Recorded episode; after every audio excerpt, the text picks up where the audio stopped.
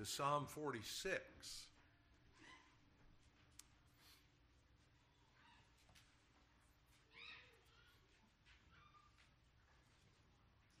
And Psalm 46 in its entirety will be our text this evening. God is our refuge and strength, a very present help in trouble. Therefore will not we fear, though the earth be removed, and though the mountains be carried into the midst of the sea, though the waters thereof roar and be troubled, though the mountains shake with the swelling thereof.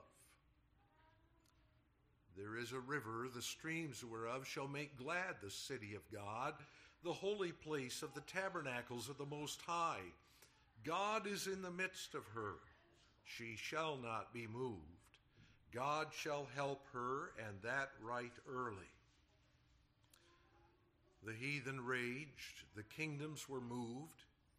He uttered his voice, the earth melted.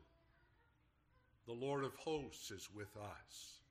The God of Jacob is our refuge. Come, behold the works of the Lord, what desolations he hath made in the earth. He maketh wars to cease unto the end of the earth. He breaketh the bow and cutteth the spear in sunder. He burneth the chariot in the fire. Be still and know that I am God. I will be exalted among the heathen, I will be exalted in the earth. The Lord of hosts is with us. The God of Jacob is our refuge.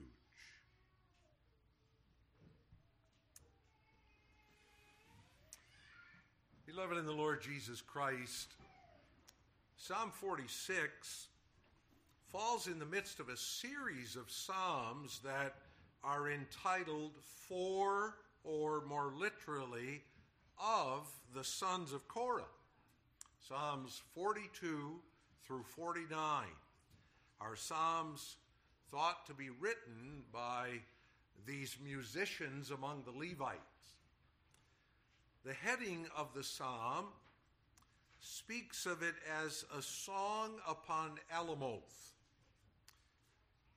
While we don't know for sure what that last term means, Alamoth is used only once in the inspired scriptures, and that in 1 Chronicles 15, verse 20, where in light of verses 19 and 21, it apparently refers to a musical instrument unknown to us, which carried a high pitch. Perhaps it was an instrument that God used to carry the thoughts of his people toward heaven. If so, it certainly is fitting that this psalm be accompanied by such an instrument. And as we approach our consideration of this psalm, Psalm 46, there's one important matter to bear in mind. The Psalms are not theoretical discussions of particular truths. They are not philosophical reflections of certain sons of Korah or Asaph or Moses or David or whomever God inspired to write an individual psalm. The Psalms arose out of the circumstances of real life. They bring to expression the praises that arise from the real ways in which God reveals his faithfulness to us, his powerful deliverance. They express the very real experience of our own struggles, as well as the joys of the sustaining arm of our merciful Heavenly Father. So, in discussing Psalm 46, we want to approach this psalm asking the questions and looking at the context in which Psalm 46 applies to our lives and our circumstances that we might join in singing from the heart this inspired song. The psalm itself is divided, you notice, into three parts, distinct yet standing together, and you can see that very clearly because each of the three parts is concluded by Selah. That term was apparently a musical pause. And the idea of it is let this sink in. Let this sink in. What we've just expressed, what we've just sung, let it sink in. Embrace it by faith. That's the idea of the Selah. So there are three of those in this psalm. Three pauses. The first at the end of verse 3, the second at the end of verse 7, and the third at the end of verse 11. It's really very similar to an expression spoken frequently by Christ in the New Testament He that hath an ear, let him hear. He that hath an ear, let him hear what the Spirit saith unto the churches.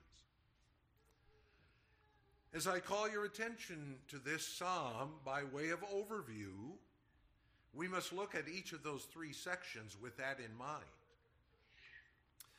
Be still and know that I am God will certainly be the consequence of what I would have you see.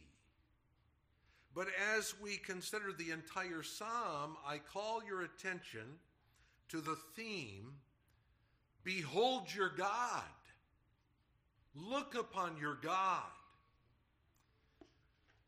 How often do we take the time to contemplate, to think upon our God? In the midst of our lives, in our work, in our relationships, our trials, our trivial pursuits of pleasure, how much time do we give to thinking about our God? The psalmist would have us look upon God. How necessary that is for us. As we consider that theme, behold your God, I want you to see in him three things that arise from the three parts of this psalm. He is our refuge, he is our companion. He is our sovereign. Behold your God, our refuge, our companion, our sovereign. In the opening verses of Psalm 46, we are called to behold God as our refuge, the protector and strength of his people in the face of any and every difficulty. We are not given the exact historical circumstances of the setting of this psalm.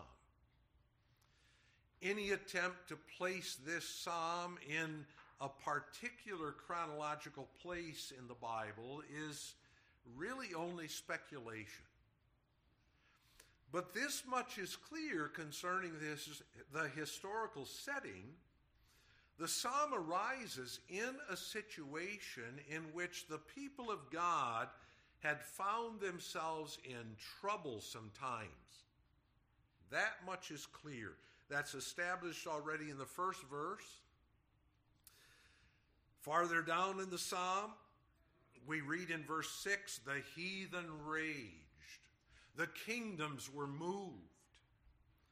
From verse 9, we see that there had been wars wars fought in that hand to hand combat and brutal fighting of that day with the bow and spear, with horses pulling chariots right into the bloody throes of the conflict. You realize those chariots were not armored tanks, were they, boys and girls? In addition, there is anticipation in the psalm of the possibility of even greater calamities. Notice verses 2 and 3. Therefore will not we fear, though the earth be removed, and though the mountains be carried into the midst of the sea, though the waters thereof roar and be troubled, though the mountains shake with the swelling thereof. You know, those last expressions are vivid pictures to us who live in mountainous regions, pictures of the rivers coming cascading down the mountainsides in flash floods, displacing massive boulders,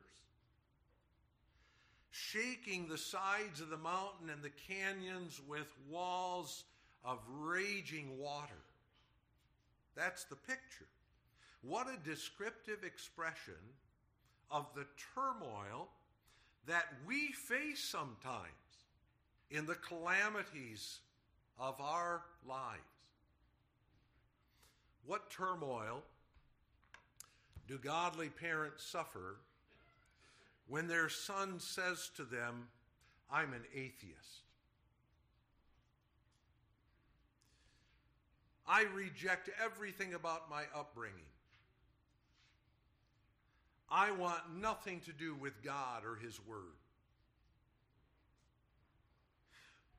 What shaking of the soul to a God fearing family when a daughter says, I no longer believe what the Bible teaches about the distinctions between male and female. And that God made marriage for one man and one woman for life. I'm a lesbian. What shakes us more? The mountains falling into the sea, or the police officer that comes to the door to tell us of a death in a wreck. What shakes us more? When we when you consider Psalm 46, no matter what the historical occasion might have been, it's a situation in which trouble is the chief characteristic. You can use terms or expressions as calamities, natural disasters, upheaval, apostasy, opposition to the church and truth of God, war, raging, death, devastation wrought by sin in families, which is certainly evident in many places in the Bible in the Old Testament, destruction, economic turmoil. You can certainly sense, can you not, the relevance of this setting to the church today? We need a help. We need to behold our God. We need to know Him as a refuge and strength, a very present help in trouble. In the declaration of the text, there's not only the assertion God is, but God is our refuge and strength. When our souls are gripped with turmoil and anguish, we must stand before the unchangeable truth that God is our refuge and strength. If we listen to the media hype of various events, and we find ourselves afraid, we must hear the call Behold your God. If we stand before the tanking of the markets and begin to lose sleep over our investments, we need to remember God is and is God alone. He sovereignly governs all these things He's the creator of the heavens and the earth. Even, yes, even of those viruses that sometimes lay us low, and the cancer cells that bring expression to the consequences of life in this fallen and broken world. He's the sustainer of the universe, who sovereignly executes his will and accomplishes his good purpose in everything.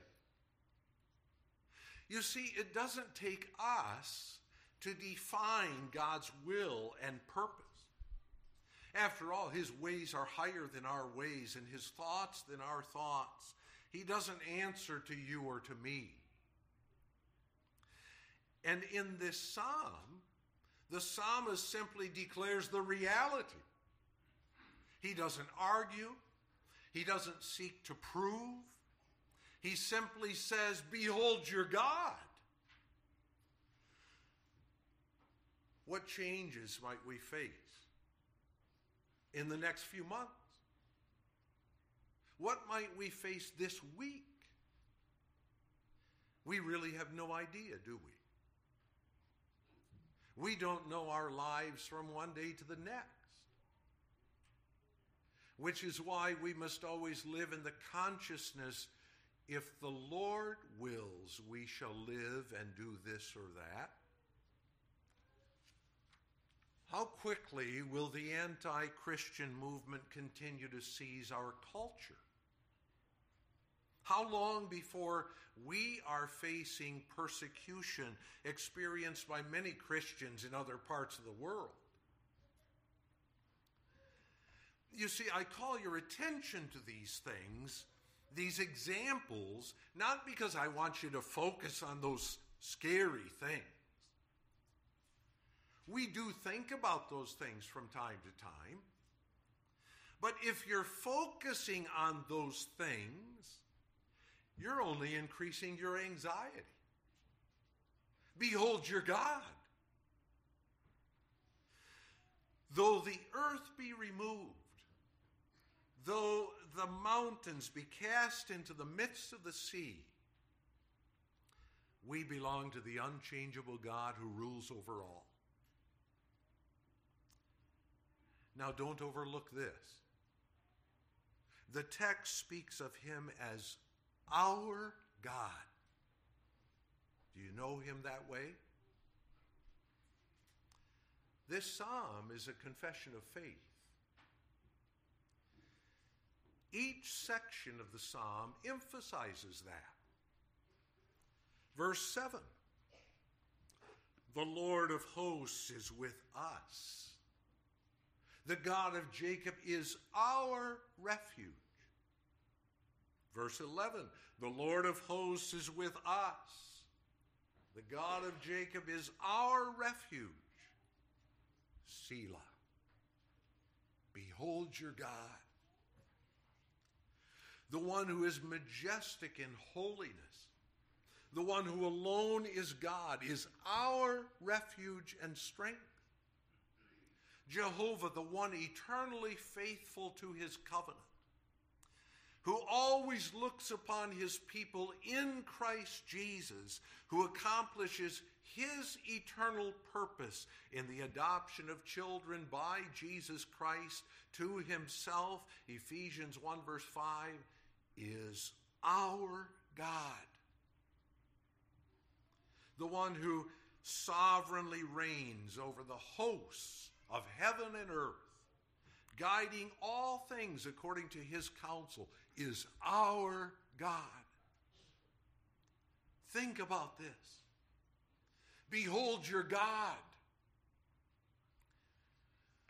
The problem with fallen man, our problem when our old sinful nature is not kept in subjection, is that we tend to think about God as if he was or perhaps shall be, but we tend to lose sight of him in the midst of our present calamities. We tend to live as if God did this great work in the past and showed himself always faithful to his people, seeing them always in the promised Messiah. We tend to confess quite easily that he's coming again in the future as the exalted Lord Christ. But right now, the earth is being removed.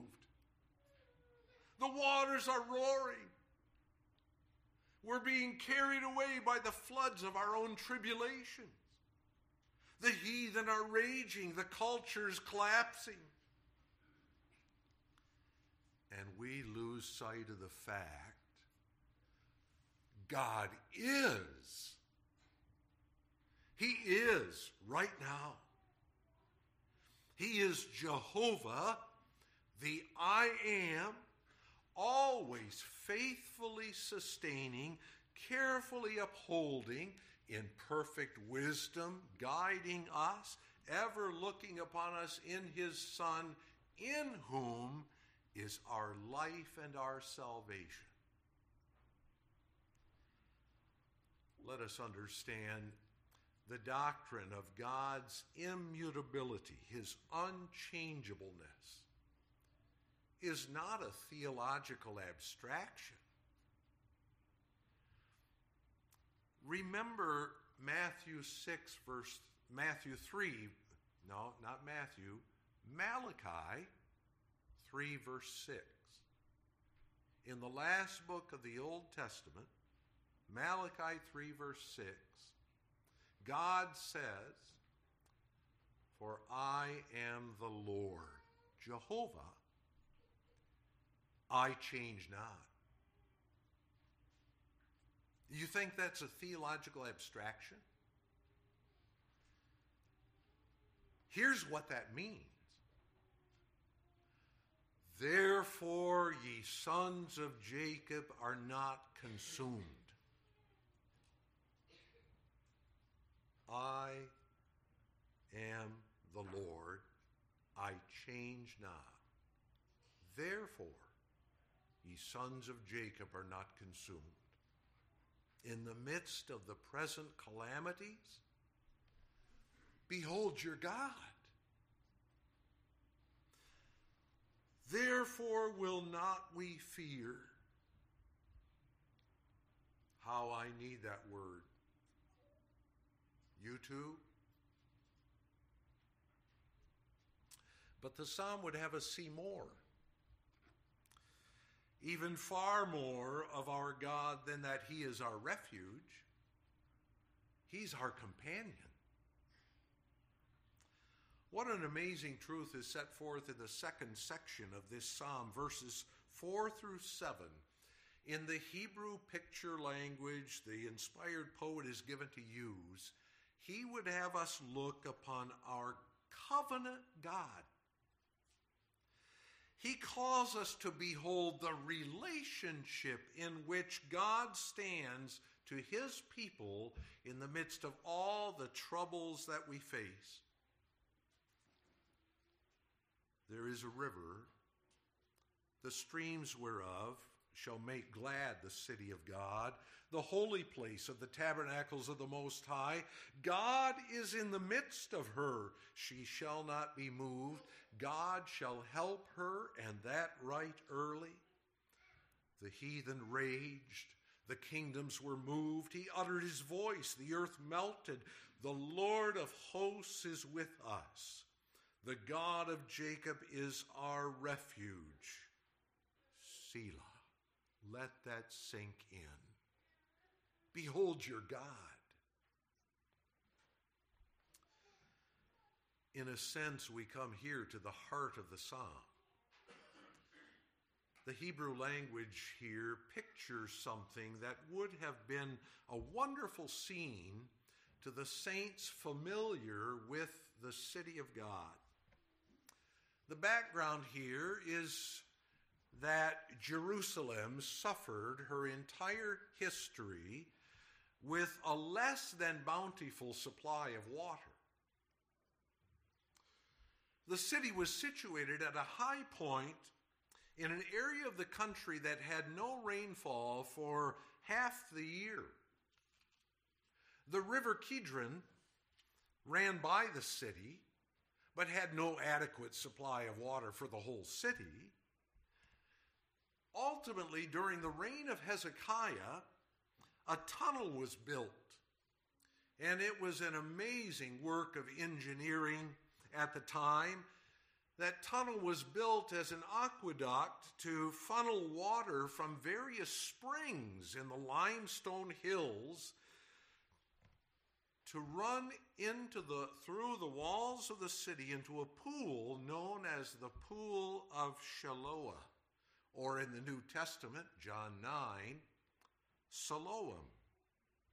And from there the people could obtain their necessary water by bucket. The fear of the city in ancient times was and that was certainly demonstrated in the Bible was that of having the water supply cut off in an attack. No water supply meant no ability to hold off the enemy. It would only be a matter of time and not very long, and the city would succumb and collapse before the enemy.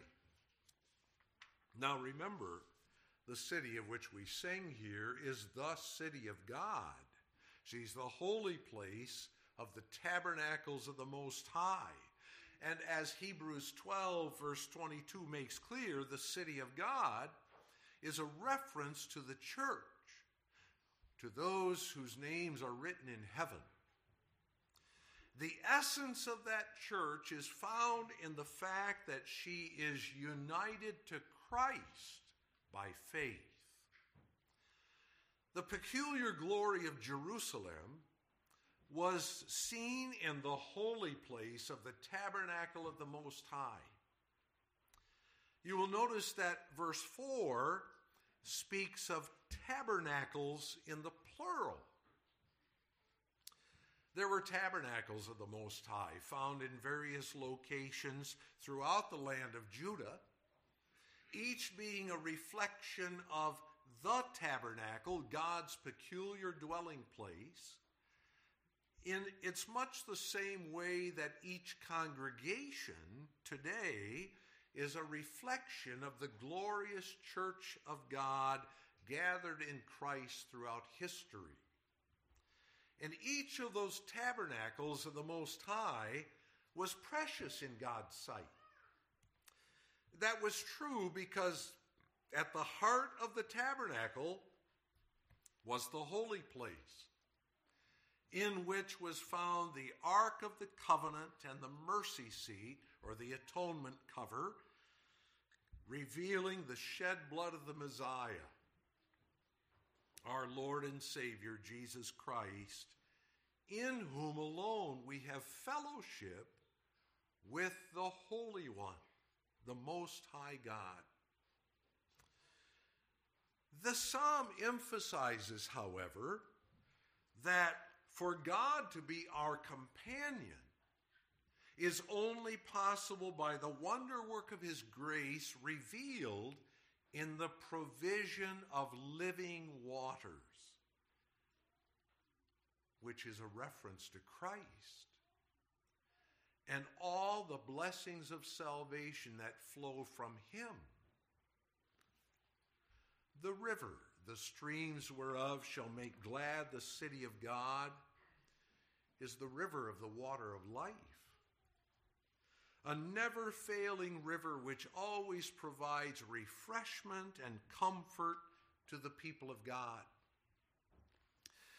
It is the same river promised in Psalm 36, verses 8 and 9. They shall be abundantly satisfied with the fatness of thy house, and thou shalt make them Drink of the river of thy pleasures, for with thee is the fountain of life. In thy light shall we see light. The last chapter of the Bible, Revelation 22, verse 1, speaks of the final realization of this prophecy as the inspired apostle John was given to write, and he showed me pure river of the water of life, clear as crystal, proceeding out of the throne of God and of the Lamb. Noteworthy it is that this water, the water of this river, is pure, clear as crystal. Doesn't have to be filtered lest we become sick. The source of this water is the God of our salvation through Jesus Christ. That river that flows through Jerusalem is the energizing stream of the life of God Himself in and through Jesus Christ and by His Holy Spirit. It symbolizes, therefore, the constant flow of the life giving Spirit of God in Christ, which alone makes glad the city of God. This water provides all the nutrients necessary for life in the tabernacle of the Most High. The doctrines and promises of the gospel, all the means of grace, the riches of our life in Christ, the grace wherein we stand and by which we rejoice in hope of the glory of God, Romans 5, verse 2, are all ours in that water of life. As we look around in this troubled world, and as we face the trials of our pathway, Nothing can separate us from the love of God which is in Christ Jesus our Lord. The streams of this water make glad the city of God. That gladness, let us understand, isn't simply the gladness that comes from sitting by a riverside and enjoying the peaceful sound and the beauty of, of the flowing streams of water. This is gladness that comes from drinking this water, finding relief from the weighty burdens of our journey through what the Bible calls this waste howling wilderness. This is the gladness that comes from drinking with the mouth of faith and partaking, therefore, of the joy of knowing that which we testify in verse 5 God is in the midst. And verse 7 the Lord of hosts is with us. Who can explain that? How is it that God dwells with us? With me? We drink of that living water who is Christ the one who came to save his people from their sins and to reconcile us unto God. Not only do we say, therefore, but that God is,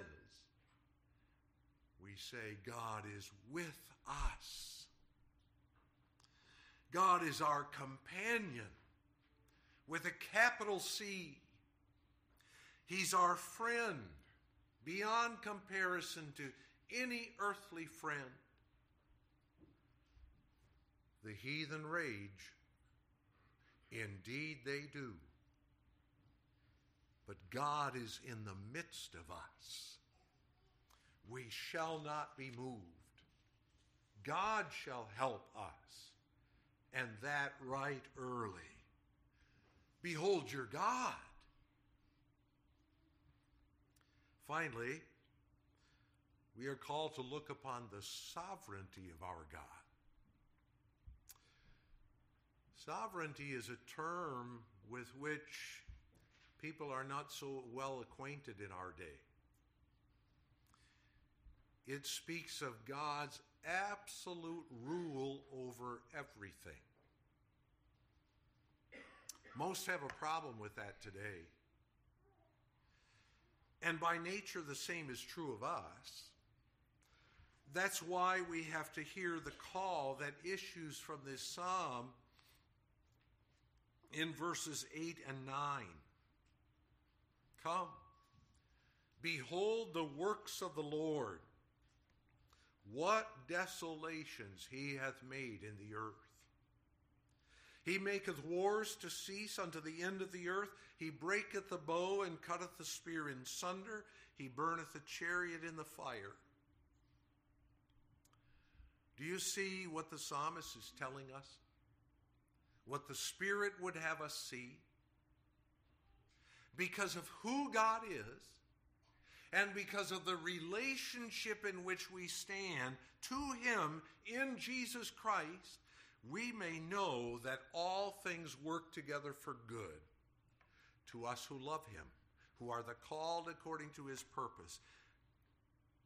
God is the one who forms the mountains and who keeps them in their places. But when He sees fit to rumble them a bit, to shake up the established order, that's fine because it's the work of His hand. And He is my God, my companion, and my refuge.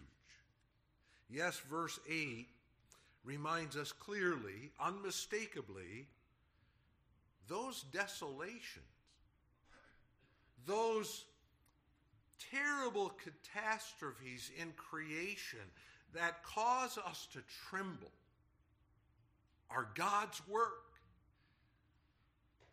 The Bible demonstrates that again and again. Those events serve God's purpose and accomplish His will.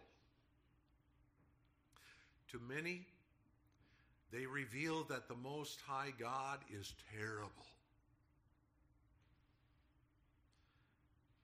Those events demand that we worship him in reverence and godly fear.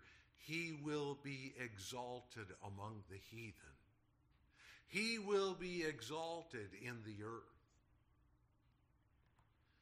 When he shakes the economies of the world, because again, he is sovereign also over the world's economies, as Revelation 6, verses 5 and 6 clearly teaches, as does Haggai chapter 1 and other passages with respect to your finances and mine.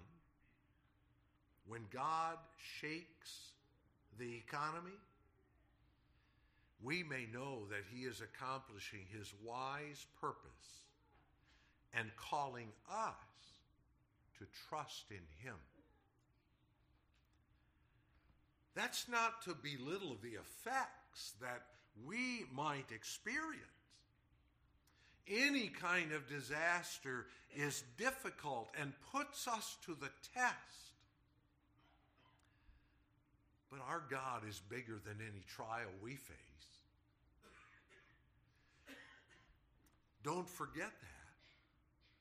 Behold your God. So we hear him say to us, Be still. Be still and know that I am God. I will be exalted among the heathen. I will be exalted in the earth. God calls for our attention. God is speaking. And when our inclination is to complain about our trials,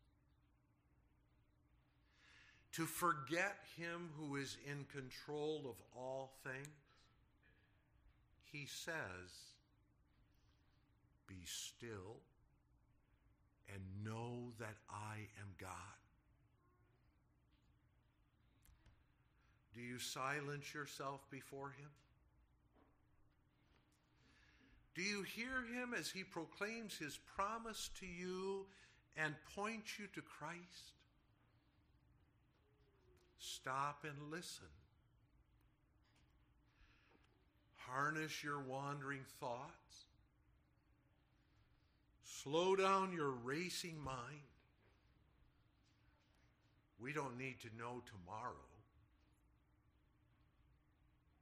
Behold your God now. He holds tomorrow in his hands. He's the unchangeable Jehovah of hosts, an awesome God. As we, as we look upon him, the Spirit applying his word to our hearts, we confess with joy the Lord of hosts is with us. The God of Jacob is our refuge. Amen.